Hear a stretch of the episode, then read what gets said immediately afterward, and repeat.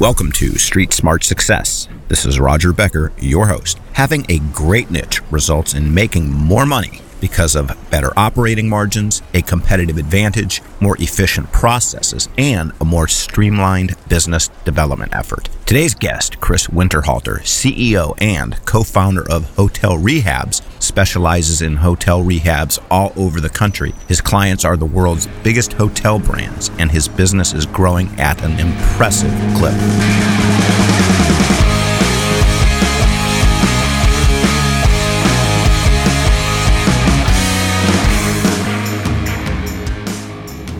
So today we have with us a man who is a fellow Buckeye State uh, refugee. He's now in uh, the wonderful uh, windy city of Chicago.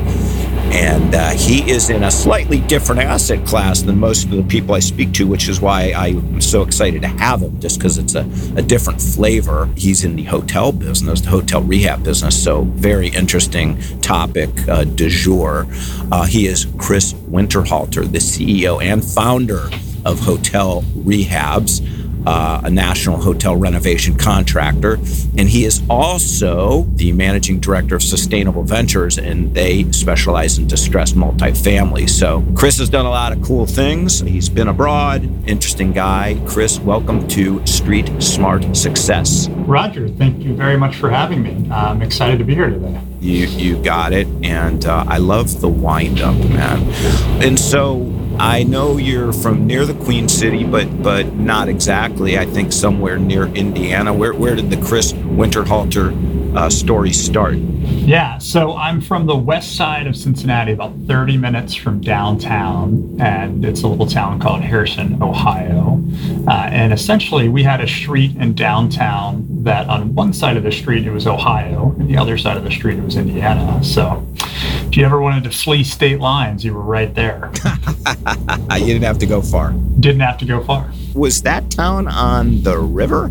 No, it was not on the river. Um, so you'll see, you know, obviously the river separates from downtown uh, Ohio and Kentucky across the river, and then you'll, you know, that it'll continue the Ohio River um, from there. But um, where I was on the west side, we were we were on the Indiana border, but not um, over the river. So I see. Did your folks work in Cincinnati? They did. My my dad was a paper science engineer. Uh, not something you hear about every day. Um, and he and he worked for a company um, actually in Hamilton, which was uh, not in downtown Cincinnati, but maybe about twenty minutes, um, in kind of a separate, older little city. And um, so he worked for a company called Champion Paper that got bought out by International Paper. Um, and um, yeah, he was a paper science engineer. And so you went to U C, the uh, home of the Bearcats. And did you live on campus, or did you were you commuting? I guess thirty miles is a long way for a commute, but what did what did you do? No, I lived on campus. So first year lived on campus, um, and then the, the rest of my um, undergrad, I lived off campus. So Roger, I know you uh, lived off campus, I believe. Uh, great, uh, great little college town. And actually, if you've been back anytime recently, it's actually changed quite a bit from, um, uh, you know, fifteen, eighteen years ago. So. One of the times I went back was in two thousand eleven. Prior to that, it'd probably been twenty years, frankly. And I hate to be, you know, I hate to be like um, maudlin, or what's, what would be the right word or whatever, but I almost cried because Cincinnati is in my heart. I have a tremendous amount of nostalgia for it. It's where I went to college. It's where I started my career. And I felt as though it was a different century. Uh, well, it was, actually. And uh, it, it was even then unrecognizable. So, uh, and I have been back subsequently. I was even back about a year and a half ago. And so now I'm just used to it. But, you know, all of that development, I want to say on Vine Street. Yeah, not, not Vine Street. Vine Street is kind of blighted out, but what's the street, not that our listeners will care, but what's the street that like Calhoun Dorm is on, like what, where it's all that new development? Well, well, so, I mean, there's, I mean, when was the last time you, you were in Cincinnati? About a year and a half ago. Yeah. So, um, I mean, they've, they've redeveloped and uh, like on campus and off campus, they've redeveloped all of that, including, so up by oh, the Calhoun dorms, I'm I'm drawing a blank to to what that um, street is. But yeah, they redid all of it, like massive redevelopment there, and then really kind of around the, the whole uh, city. But if you if you looked at essentially, like when you were when you were in school, I was in school. If you took where Cincinnati was in Clifton at the top of the hill, and then kind of at the bottom of the hill was downtown, like that area between there was, you know, uh, quite distressed, and uh, there's still distress there, but they've started to close the gap on like big development uh, projects through there, which is pretty cool. When we were there a year and a half ago, we stayed at an Airbnb, and they said that they were in over the Rhine, but it actually, te- which technically may have been true, although I don't think so. But that they this this house was exactly where you were describing, or was between the university, between the university and over the Rhine, which was obnoxious, but it was okay. So, how did you uh, wend your way from the University of Cincinnati into the real estate business? It's a good question. So growing up, I was uh, always had kind of this entrepreneurial mindset, and was, you know, always wanted to start my own business. So I, you know, went to school as undergrad, and one of my minors was entrepreneurship, and I kind of kept that interest at the top of my mind. And I didn't know what I was going to do, but I knew I wanted to to do something, and I wanted to do it sooner than later. And so I ended up studying abroad in Latin America. Um, my junior year, and uh, I was supposed to stay down there in, uh, in Costa Rica for three months, stayed six months, kind of fell in love with Latin America, and then um, ended up going to Mexico for my last quarter of school um, to kind of complete a, a Spanish minor as well. And so I knew I had a passion for business and entrepreneurship, and uh, but also had this kind of passion for Latin America. And so I wasn't quite sure what I wanted to do, but um, I ended up uh, kind of putting this plan together that I was going to move to San Diego um, and uh, with with a buddy, and after graduation, and figure and figure out how we were going to uh, start investing in real estate. Didn't really know what we were doing. Didn't really have really much money at all, um, and went there and ended up getting a corporate job. And uh, served uh, tables at night to try to make extra cash. Uh, slept on an air mattress, m- multiple versions trying to save up cash. The, the first version was a camping air mattress. Uh, you shouldn't sleep on a camping air mattress for an um, extended period of time. I had a I had a buddy come visit me, and he was like, "You you're actually sleeping on this? What are you doing?" I'm like, I'm like, yeah, I'm trying to save up a bunch of money so I can start a real estate investment company. You know, I was twenty, I don't know, twenty-two. At twenty-two, you know, you you don't always know everything. And um, and so he bought me this like really nice air mattress. It had like lumbar support. And that was like a huge upgrade for me. And uh, so I was working this corporate job, server tables. Every single hour of my day was filled with, you know, either kind of making money to start a business, uh, or this real estate investment business, or learning what I was going to do to start it. And so the learning portion was, okay, what can I do? I read every single book in the world. Uh, try to talk to as many people as possible. Try to go to the, you know, the real estate um, club meetings. Um, you know, go. go Go, go to seminars, of which, you know, some some are uh, good and some are bad, um, and you know, just kind of be a sponge on learning things. So this was this was two thousand. This was like the end of two thousand eight, um, you know, two thousand nine, and and uh, you know, if you remember what was happening around that time, uh, it was pretty pretty crazy um, economically, and um, particularly on the real estate market. So I remember I had, I had this corporate job, and, and they had just promoted me. Been working there, I don't know, less than a year. And I had this, you know, plan of what I wanted to do from starting a real estate business. And um, I, I essentially went in to, to, to quit. And I think like the day before, Lehman Brothers went down. and And, and I told them I'm gonna, you know, I'm gonna start a real estate investing business, and I get, they laughed at me.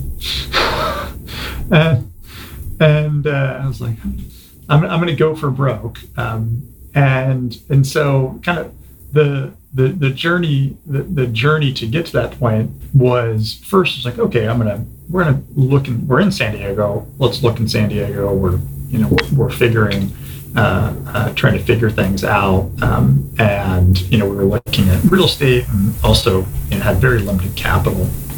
And what we ended up doing was we had met some people, a real estate club, a conference that were investing back in the Midwest. And um, so uh, we decided to kind of pull pull back on investing in San Diego because, you know, of, of the dollar amounts. Although every single dollar amount, you know, in San Diego that we were looking at real estate for, we should have bought it, obviously, in two thousand nine. Um, I think that's g- generally the case for, for most things, except for malls, but Class C malls. But um, uh, we ended up investing back in the Midwest. And so we um, we got some introductions to, you know, a set of realtors, you know, kind of the initial real estate team. And before I quit my job, I had um, I had ended up, I kind of learned how to flip a house. So my first deal was I got a H U D house under contract. And I flipped it in a double close in kind of a wholesale situation. And I made like, I don't know, five grand. And I was like, hmm, I can do this. I, I could, what if I, you know, if I do this, you know, three times a month, um, two times a month, you know, um, and uh, and then just keep trying to figure out how to grow it. And and so I had two other houses under contract that I had planned Uh, to wholesale, or if I couldn't wholesale, I had kind of a, a rehab rental flip plan in place. And so like at that point where I did the first deal, had it closed, had my first five grand I ever made, was real jacked up. Um, uh, that's when I quit uh, my job. And, and the second two deals I had under contract, I actually wasn't able to wholesale and flip them. And um, and so I ended up uh, figuring out how to rehab them and worked then to refinance and rent them. Um, and um, and so, you know, that was that was kind of the first foray in, into this real estate business. Where were those properties? So they were in Saint Louis. Did you go to Saint Louis when, when you couldn't uh, wholesale the second and third for the renovations? I traveled back and forth, and um, but for I don't know, like the first um, first couple of years, I just mainly traveled back and forth. I had ended up going there and spent and, and spent more significant time kind of later, but I was just pretty much managing it from afar, which was Um, you know, a little uncommon in, in, back in two thousand nine. Well, you know, for I love Saint Louis. I think it's a super cool town, but that's neither here nor there. So, so that's what you did, and then did you? So you said you were going back and forth for a while. So, Chris, did you then do more of of that, more of the buy and, and rehab and flip more houses in Saint Louis, or what did you do? Yeah. So, you know, essentially, I I kind of. you know, built out a rough business plan of w- what I wanted to do. And, and essentially, um, you know, had this plan of, okay, we can have this wholesale business model, and kind of refined the wholesale business model into more lead generation for, you know, uh, foreclosure and short sales. And so I had, I had a partner set up that was based in Saint Louis that could do the short sales. Um, I brought and negotiated the, the lead and the contract, and then um, we would um, we would we would split um, the sale on the backside. And so I was building up uh, kind of the, the wholesale pieces, you know, one one business channel, and then on the single family side, we had this plan: we're going to buy and, sig- and significantly renovate and sell. Uh, and flip, um, you know, a couple dozen houses. And so I had actually at a at a conference a little later, I had met my actually current business partner still to this day, um, who um, I kind of pitched this idea to, and, um, and and came on board to, you know, uh, help, you know, for financing, cash, and and um, and all kind of the aspects of what we were doing. And so that was another piece. So we we started um, essentially really kind of a, a flipping business um, where some of the flips were like we did, I think, quite a few also historic gut renovations where we're doing large, down to the stud, heavy masonry work, you know, reframing all mechanicals, all roof systems, you know, some like rebuilding, you know, sections of walls, um, and, um, and, you know, all the way down to, you know, more simple uh, flips as well. And so it, that actually turned into, you know, a um, kind of a bigger piece. And then And then the third piece, which we we really wanted the first two to funnel up into the third piece, and was that we wanted that cash to funnel into apartment buildings.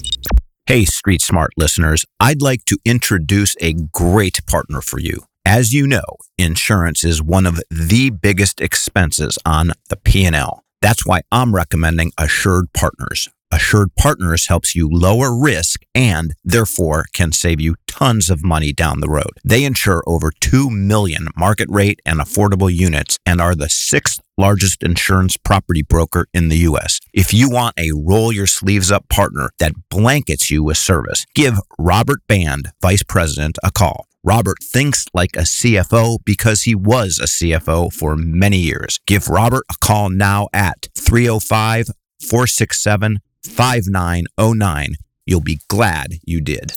And so, you know, back then really, you know, passive cash flow and investing in multifamilies was, you know, kind of the third piece of that puzzle and what we eventually wanted to to really fully be into.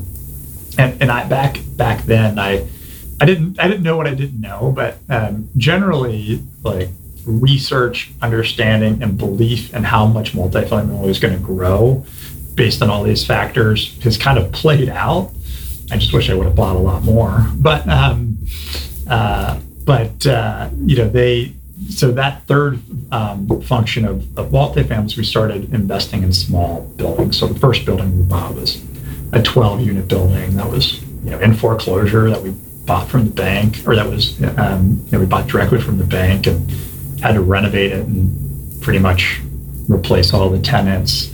Um, then we, you know, the twelve unit next door was completely vacant, and, you know, we gut renovated that and bought that next to it, and, and kind of continued to, to, to buy units, um, you know, really from uh, that kind of two thousand nine to twenty thirteen-ish, uh, fourteen-ish was, range. Was, was this all in Saint Louis? All in Saint Louis. Most of it was in like one square mile. I see. And when you going back, you you were saying some of these properties that you were fixing up, not not the multifamily, although yes, you were fixing those up too. I get that.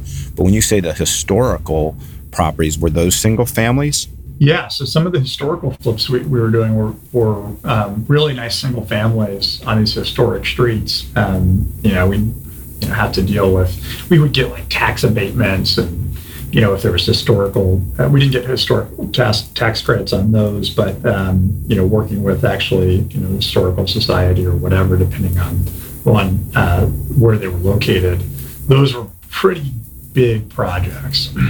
And and was that, I know just enough to be dangerous, and probably not. I don't even know that much about Saint Louis. I've been toured around there a couple times on business, and I know like the Soulard is this like pre, you know, antebellum neighborhood that's just gorgeous with homes that are, you know, brick homes, you know, again from probably going back to eighteen forties, eighteen fifties. What what neighborhood was it? Yeah, so um, some of those flips were actually very close to Soulard, in and around those, like very similar, like what you would would see in in Soulard as far as those old brownstones. And then uh, a lot of our apartment buildings were not too far, you know, I think maybe ten minutes or so is one of the main neighborhoods from, from so that neighborhood has done very well. And that, that neighborhood's what, you know, what had um, really been up and coming even before, you know, I would say two thousand nine, you know, before the, that crash, uh, the oh nine crash, that, that market already really kind of started to develop.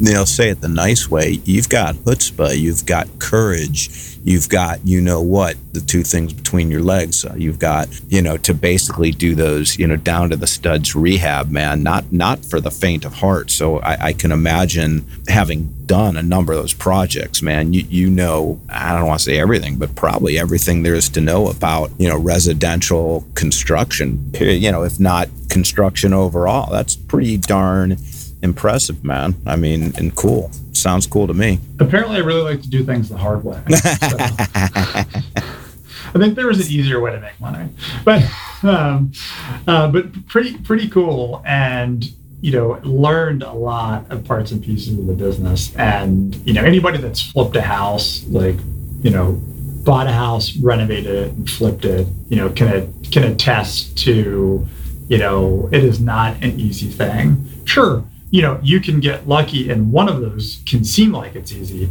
but it is not an easy thing. Um, you know, we had funny stories, like even this one story, we were we were flipping this house, and somehow I got this introduction to um, this ex-N F L player, and he uh, he had this construction company, and we were talking for a while, and he was gonna he. we were trying to work on this program called Renovated for You. So we had Renovated for You, you know, videos, and we were even doing some T V stuff, and, you know, te- uh, a lot of YouTube videos, and working on this website where we were trying to essentially, like, I guess like the Property Brothers and the, uh, the people do now is, hey, let's identify um, a house with a buyer, and, you know, we'll renovate it for you, quote unquote. And um, and so that's how we we met uh, this ex-N F L player that like had this construction company, and you know had, said he had this buyer lined up, and so we uh, we went into this agreement. We bought the house. Um, you know they were supposed to um, they were supposed to renovate the, the whole house, kind of per the scope of work and agreement, and then they were going to bring the buyer in, and it completely fell apart. This ex-N F L player went just like. You know, uh, he disappeared, like completely gone. Um, it was was the strangest thing. So we had to hire, we, we had to bring in one of our other contractors, completely do all the work. You know, spend an extra, I don't know, what, fifty or sixty grand. You know, sell it four months late or whatever. And you know, good lesson in if it seems too good to be true, it is. But an interesting story to, uh, uh, to say the least. So I hear about things being too good to be true. Some, some things uh, never change. Oh, how did you go from, so you know, so you start with flipping single families, you go to multifamily. How do you get to, well, two-part question, do you still own uh, multifamily in Saint Louis? And how did you get into the hotel rehab business? Yeah, so we still own a small uh, portfolio of about one hundred twenty units, uh, kind of spread across a handful of buildings, and um, they're they're third party managed by this um, by this small uh, management company that we've worked with from the very beginning, and um, they've they've they've done very well. What multifamily real estate hasn't done um, uh, well that was purchased from oh nine to two thousand thirteen, very very little. But um, you know they were bought right, they were they were redeveloped right uh, for all value add deals, and and um, the the business plan is, is played out well. So we we've, we've done very well on those, and you know we we sold some, and um, and we've uh, we've kept a small amount. But how did that translate into you know my my business today? So. Uh, my other business today of, uh, on the hotel side? Uh, it's a good question. So my business partner that I met back in oh nine was a contractor, and he uh, he had done, um, he worked in kind of a variety of jobs, and he was doing some kind of like one-off contracting for this hotel contractor. And, um, you know, he gave me, uh, some exposure to that business. He was shutting down that business, and um, he had an opportunity, I don't know, maybe a year after we started uh, the real estate business together uh, to to do some some hotel construction work. And so we were talking about the business, and got I got an opportunity to kind of understand the business side of it um, through Uh, the lens of the this G C that I was working for, and you know, like, this is a very interesting business, and you know, construction's tough. So construction's a very challenging business. It is um, filled with a lot of risk, a lot of financial risk. You know, projects are unique and complex. Um, but the the one thing that I really liked about the business was essentially there's a lot of recurring repeat repeat business. And so if you, you know, if you have a hotel, it has to pretty much renovate every seven years, particularly on the branded model. So if you if you have a Marriott hotel, a Hilton hotel, I H G hotel, or a Hyatt hotel, and uh, there's, you know, let's say eighty plus brands under those four br- parent brands, the, the those fran- you know, those franchisors, those brands require that the hotels are renovated every seven years. So they're extremely capital intensive.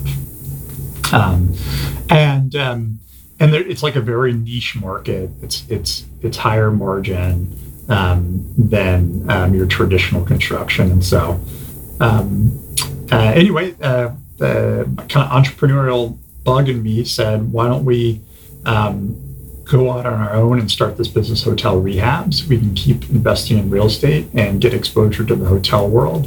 Some of some of those things uh, happened, some of those didn't. You know, we um, we've been a little bit dormant on the real estate investment side as it's heated up. Um, I'd be excited to get back in, although I've invested a little bit on the passive side in private placements. Um, you know, I think my two point oh foray will, will definitely come in the next couple of years on the investment side, but the hotel business essentially has has grown, you know, really well for us. So we're a national company. You know, we've we've worked in twenty-five states. Um, you know, for example, this year we'll we'll do, you know, probably sixty-five plus million dollars in revenue. You know, we've uh, big growth plans to continue growing that into, you know, one hundred plus um, million dollar business. Um, so it is. It's been a it's been a very interesting journey. It's been fun. Um, it's also been so great. We've developed so many amazing relationships with, with clients. So a lot of our, you know, private equity, um, hotel investors, you know, uh, real estate private equity groups, very sophisticated uh, groups, and those relationships have been have, have been amazing. So so yeah, so love entrepreneurship, love real estate. Um, that's a, that's a little bit about the journey. All right, you are one smart man because you saw a vertical niche. And uh, a couple podcasts ago, the gentleman I was interviewing said that there's an old Russian proverb, which probably isn't a Russian proverb, but that's irrelevant. It's a proverb nonetheless, and it's this: chase two rabbits and you won't catch either. And so, you know, which speaks to niche and specialization. And you just, you know, you, you hit the nail through the through the board. And we're just going to do hotels specifically. And there's so much efficiency around, you know, getting clients and operations and blah, blah, all the stuff that you know better than than I clearly. Here's my question for you, Chris. Why is that construction higher margin? Is it just the way that, are the hotels all constructed the identical way and it's just kind of super streamlined that way? What what makes it higher margin? I think a couple of things. One, you know, any any specific niche that you're bringing, you know, an expertise and knowledge into things that um, you know, that generalists cannot. So one, uh, we're more efficient um, because we understand the space. But now we we do have competitors um, uh, in in our space, but uh, that's one. Uh, two. There's a lot of production work. So if you think about a hotel room, you know, you have two hundred hotel rooms. The differences between those individual rooms are generally fairly minimal. Um, and so you can get into more of an assembly line in the work, uh, in the works. Um, you know, three, you know, we're, we're able to, you know, we, we also do, you know, purchasing and design, design build work, uh, where we actually have an F F and E procurement um, uh, uh, department. So we'll, we'll buy furniture from across the world. You know, we buy all of our materials. Uh, and so we heavily negotiate those things where, you know, if you hire, let's say, a commercial G C, um, you know, to build um, your uh, even, even hotel or office building or whatever you want to do, they if they price out the tile package, um, they're going to have their tile installer buy the tile. You know, we buy every single part and piece and heavily negotiate it, and then handle the labor as a labor only, which also I, I think adds to typically adds to the margin. So, kind of a handful of things that I think sum up to, you know, a better margin business. And then you, you had said you've been dormant in investing, and why is that? More dormant, well, yeah.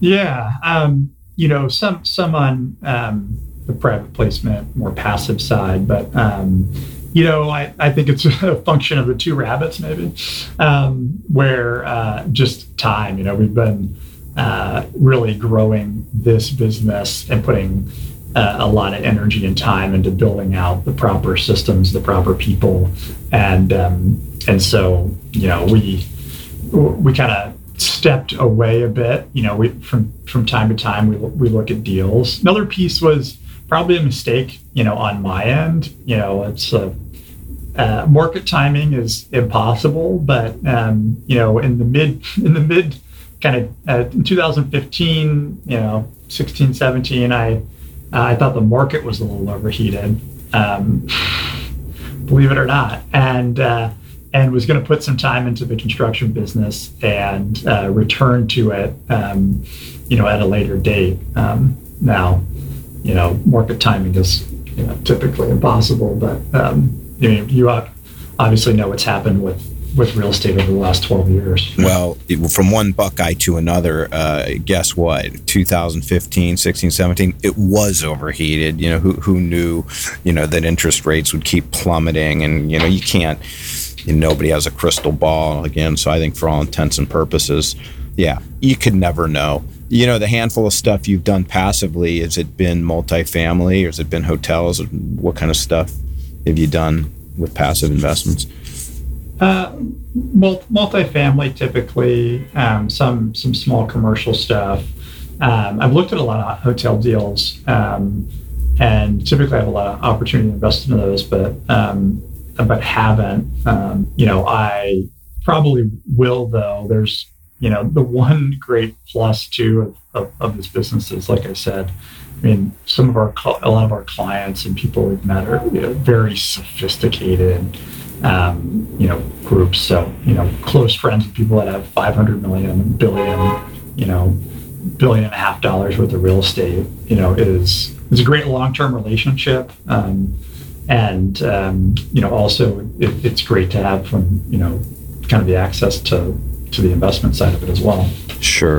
And then what's the, you know, clearly, you know, come COVID two years ago, uh, wasn't the greatest time for hotels. So as of now, and I, I actually have a, a right before that, I actually was and am a passive investor in a hotel in Denver, but it was brand new. And actually last year it did well, but what's kind of the status right now of hotels? What's the state of the market? How has it impacted your business? To your point, I guess every seven years they have to renovate irrespective of what's what's going on, but how has it impacted you? Yeah, we fared pretty well, you know, because generally you think about, uh, because on the renovation side, uh, there's a huge loss in revenue when you renovate. And so if occupancies are down, pending you have the cash, it's a good time to do that work. Um, so we de- we definitely were were impacted on our end, um, but uh, we, we fared, I think, much better than a lot of others. Um, the and we were able to really maintain our, our team. You know, the hotel biz, the hotel uh, business was, you know, was crazy because you had this period of time, March twenty twenty. Um, where, and, you know, those first handful of months where you had massive layoffs, you had, you know, hotels that were shut down, you had, you know, the market completely decimated. Um, and then, you know, what you, we've seen happen over the last few years is you've, you've had winners and losers, and then, you know, you've had a lot of transitional things in, in the market. And so, like, you know, even summer of twenty twenty, you, you saw resort markets um, and, you know, domestic leisure travel um, do fair do well, and and last year do very, very well. And, you know, so you've seen a lot of transition in, in, in the market, and you've seen records being broke on some things. And, you know, overall, you know, the, the market uh, hasn't returned uh, to prior uh, to two thousand nineteen levels, isn't expected to return until next year, I believe.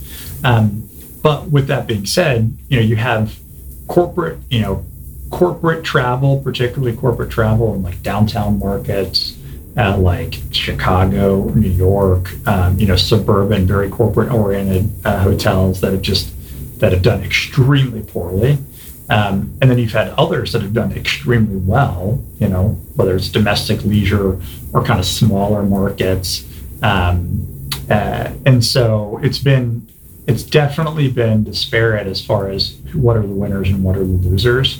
Uh, that disruption, you know, creates opportunity.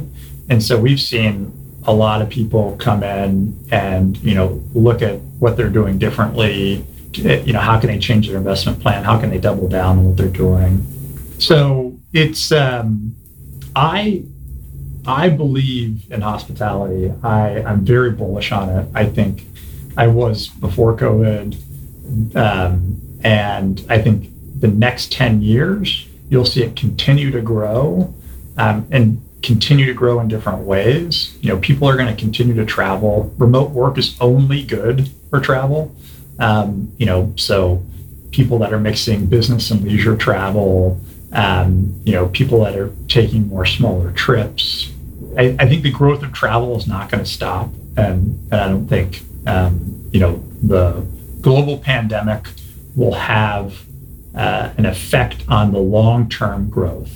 Will you have some changes? You know, uh, will you have some losers um, and some major shifts? Yeah. So, you know, like you're uh, you know, a market like, you know, the Bay Area, you know, is currently done, you know, San Mateo, et cetera, has been crushed by hospitality. And will some of those business-oriented big box hotels go back to pre-levels, you know, before COVID levels? They might not. They might have to retrade at a lower basis, um, but um, you know, the, the business of hospitality, of people traveling, business, leisure, group, uh, I definitely wholeheartedly believe will continue to grow the next ten years. Who would I be to uh, disagree? And I and I hope you're right. Why is, you stated earlier, and you know, I mean, some of this is obvious, but not necessarily to a uh, lunkhead like myself. Why is construction so risky? What what what are the components that are that constitute the risk? Uh, that's a good question. Um, so one, you have uh, you have you know actual fi- financial risk. So, you know, one, trying to appropriately, appropriately budget projects, manage all the parts and pieces from labor, material, um, manage cash flow uh, from a cash flow perspective, risk from, la- you know, lack of payment from ownership, you know, all, all those things, particularly if the margin's tighter, um, you know, create a lot of risk. Then you have safety risk, right? Actual risk of somebody getting, you know, hurt on the job site, um, of, you know, a death, fatality um, risk. Um, you you have a lot of compliance risk um, from, you know, contractor's license or um, performing work not according to proper standard or code. Uh, so risk to rework it or risk of future safety and financial liability. Um, you know, those are, you know, those are just kind of a, kind of a handful of things, um, that are, you know, continue to become even more difficult as there's a, you know, labor shortage, as there's more compliance, as there's a lack of skilled labor. Sounds to me like you've experienced a little bit of all of that. You know, if, uh, So, some some scars, as long as you make it through, are generally, you know, good learning. Yeah. Well, you're so focused and so concise and so, you know, yeah, you're right. Of course you're right. I mean, hospitality is going to do well as long as you know, the country continues to grow and there isn't some huge black swan. I guess the last question, although I'm famous for saying last question and then I continue to ask three more, but how does Airbnb and, you know, V R B O and all that, how does that play into, you know, I was going to say residential travel or, you know, um, leisure travel, but even business travel for that matter? Um, you know, from... From a travel, this is this has been kind of an age-old discussion, kind of in the hotel business. So, you know, the, the hotel conferences, the the Airbnb uh, short-term rental question's been out there. You know, obviously, before Airbnb, you know, vacation rentals existed. There were, you know, corporate short-term housing and Airbnb, you know, V R B O, you know, et cetera. They opened up a, a completely different world. Um, in certain aspects, but also just continue to open the doors on, on other channels that were already there. Um, so, it, you know, a couple things. One, uh, from a corporate travel perspective, generally, you know, the Airbnbs, V R B Os of the world, you know, make up a very small amount um, of that business. And, and you know, generally, I don't see the market going away. I don't see them taking a large market share of that. They... You know, there's going to be continual innovation, I think, in the industry, but generally the, the business of the hotel and business travel, there's, you know, typically a lot of, of synergies there. And personally, if I'm if I'm going on business travel, I'm typically want to stay in a hotel. So I, I, I don't think there's a ton of risk, at least, you know, call it the next five, ten years from a, from a corporate business travel perspective with Airbnb. Um, leisure travel, you know, I think there's a place for both of them, and I think you're going to continue to see growth in both. Airbnb, um, you know, short-term rentals, vacation rentals did well during COVID. You know, people had more private space, um, but also saw those resort hotels do very well. Um, so I think you'll see both of them grow. Um, I think there's enough market share that is going to continue to grow where both of them will do well, and there's a place for both.